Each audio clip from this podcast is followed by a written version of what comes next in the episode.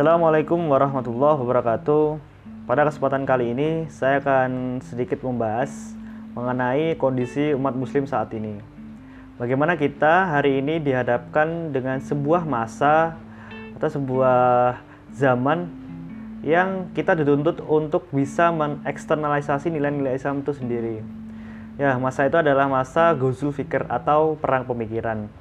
Nah, bagi saya pribadi, perang pemikiran Ghazul Fikr itu sendiri bukan hanya berarti perang pemikiran, namun adanya infiltrasi-infiltrasi pemikiran yang di dalamnya bersifat mendestruktifkan umat Islam baik secara pikiran, baik secara moral dan juga langkah-langkah yang dilakukan di dunia yang nyata itu. Bagaimana Ghazul Fikr ini sangat berdampak sekali dan sangat merusak pemahaman umat Islam dan sejatinya ini adalah momok terbesar yang dihadapi umat muslim saat ini.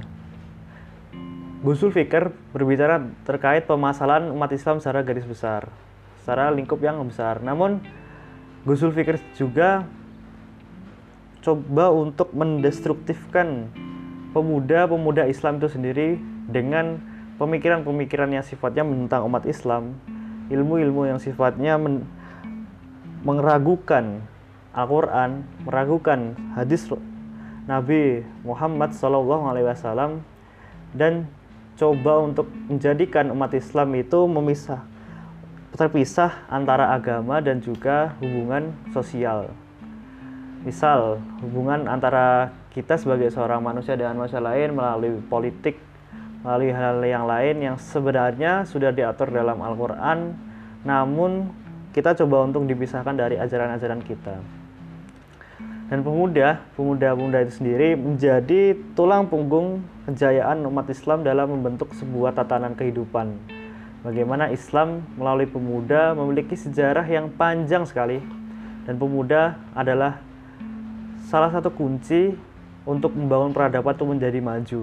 Maka Ghazul Fikr ini menjadi sebuah momok untuk kita semuanya, terutama umat Muslim, agar Islam itu tidak menjadi sebuah doktrin atau menjadi ajaran-ajaran yang mengikat umat manusia.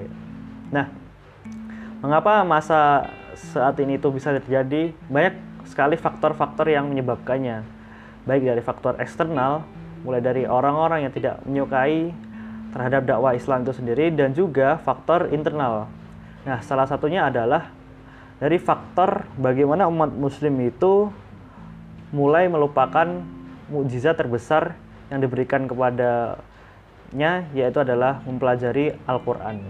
Nah, Rasulullah sendiri di dalam surat dalam surat Al-Furqan ayat 30 itu dijelaskan bagaimana Rasulullah itu mengadu pada Allah Subhanahu wa taala. Yang isinya adalah Ya Tuhanku, sesungguhnya kaumku menjadikan Al-Quran itu sesuatu yang tidak diacuhkan. Nah, pada ayat ini, pada kalimat terakhir yang ber, yang bunyinya adalah sesuatu yang tidak diacuhkan, menurut tafsir Ibnu Kasir sendiri berarti tidak mempelajari, tidak menghafalkannya, tidak mengimani, tidak mentadaburi dan berpaling menuju hal yang lain itu. Nah, teman-teman semuanya, kita perlu menyadari bahwa Al-Quran ini merupakan mujizat yang sangat besar atau mujizat terbesar yang diberikan kepada umat manusia dan diwahyukan kepada Nabi Muhammad SAW untuk menjadi petunjuk bagi umat manusia untuk mendapatkan ridhonya. Nah, menjadi refleksi kita pada hari ini bagaimana kita sebagai seorang muslim sudah berapa kali kita membaca Quran, sudah berapa kali kita mempelajarinya, sudah berapa kali kita menghafalkannya, dan sudah berapa kali kita mengamalkannya. Gitu. Nah, banyak sekali umat-umat Islam saat ini dalam membaca Al-Quran itu sangat jarang sekali. Bahkan kita pada sadari, barangkali orang-orang yang ada di sekitar kita juga kurang untuk membaca Al-Quran. Bahkan sama sekali bah, bahkan sama sekali tidak bisa membaca Al-Quran. Padahal dia adalah seorang muslim. Nah, itu banyak sekali. Maka sudah menjadi tugas kita untuk saling mengingatkan, saling menjelaskan pada saudara-saudara kita bahwa pentingnya Al-Quran itu adalah hal yang paling fundamental dalam kehidupan umat muslim. Nah, bagaimana kita sebagai seorang muslim selain kita mempelajari, selain kita membaca, bagaimana kita juga untuk mengamalkannya kepada orang-orang yang ada di sekitar kita.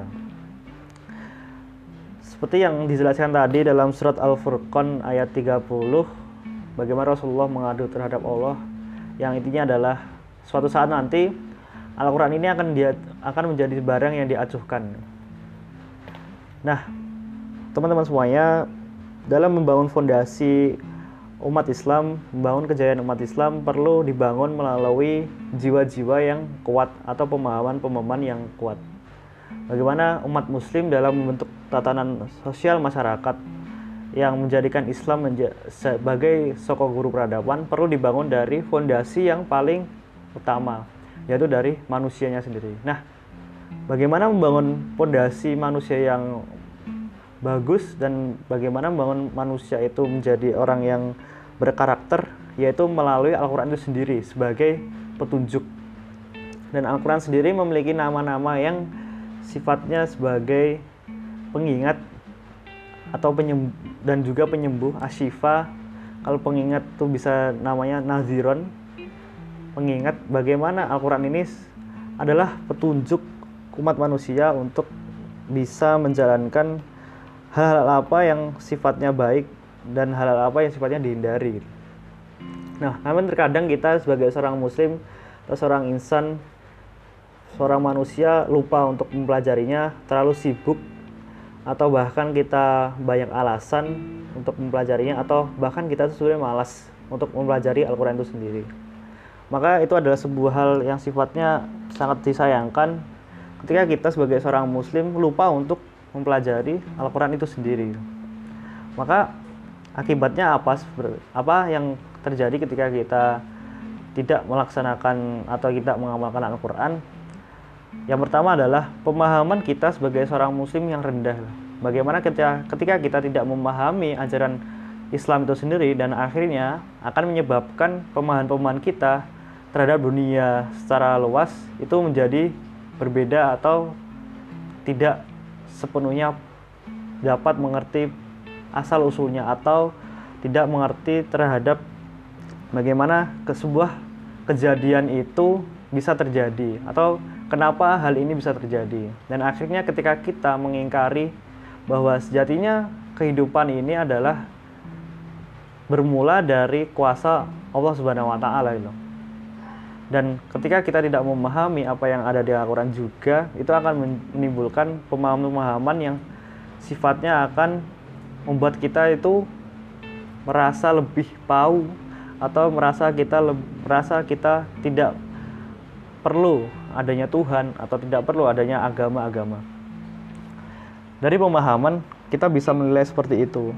Dan selanjutnya adalah dari segi ukuah. Bagaimana umat muslim sendiri selain dibangun melalui pahaman, langkah selanjutnya adalah ukuah antara umat muslim itu sendiri.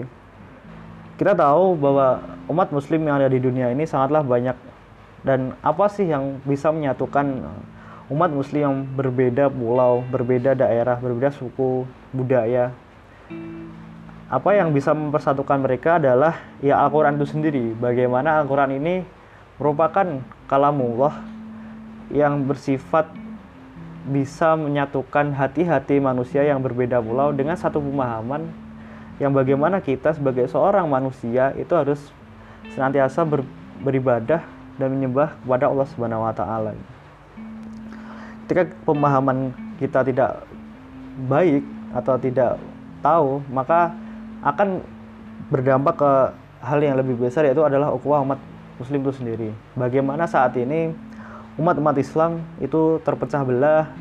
Umat-umat Islam saling menyalahkan satu sama lain saling berseteru dan akhirnya menimbulkan kaum kaum muslim yang lain yang kaum itu sangat tertindas atau kaum-kaum yang sifatnya dikekang oleh pemerintah yang zolim tidak bisa beribadah, tidak bisa melakukan perintah Allah Subhanahu wa taala, akhirnya tidak ada orang yang membantu karena kita sendiri lupa untuk membangun kepahaman, membangun ukhuwah sehingga kita terlalu sibuk terhadap hal yang sifatnya furu'iyah namun lupa untuk memperjuangkan atau menyelamatkan umat umat muslim yang tertindas di daerah lain. Bagaimana dulu ketika sebuah cerita pada zaman Daulah Abbasiyah ketika pada waktu itu di daerah Turki atau tepatnya di Anatolia ada seorang wanita seorang wanita yang dilecehkan oleh pasukan Romawi. Dan wanita itu akhirnya menyeru dan dia merasa merasa sangat ter ibaratnya merasa sangat terpukul dan akhirnya beliau menanyakan di mana peran seorang khalifah? Di mana peran seorang al-mutasim yang pada waktu menjadi khalifah di dinasti Abbasiyah dan dari peristiwa itu akhirnya ketika seorang perempuan itu dilecehkan akhirnya terdengar sampai ke telinga khalifah itu sendiri, khalifah Al-Mutasim dan akhirnya khalifah Al-Mutasim bila sendiri memberangkatkan pasukan untuk memerangi kaum-kaum Romawi. Kaum-kaum yang melecehkan perempuan muslim itu sendiri.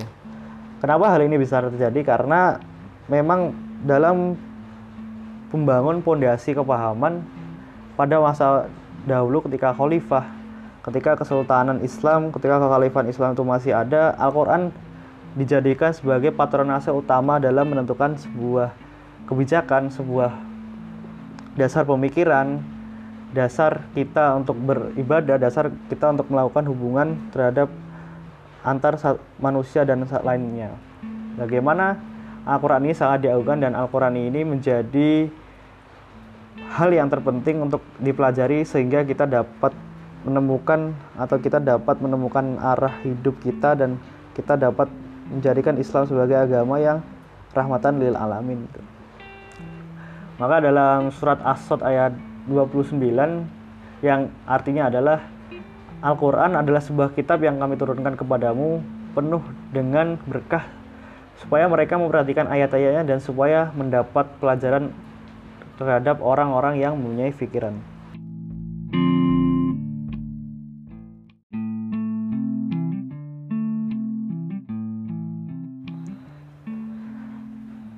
pada hari ini agama menjadi sesuatu yang sifatnya menjadi bahan candaan, bahan lucon bagi orang-orang yang sejatinya orang itu adalah muslim namun jadikan agama sebagai bahan dia untuk entertainment atau bahan yang sifatnya merendahkan dan yang tujuannya adalah mendapatkan sebuah kepopuleran di dunia.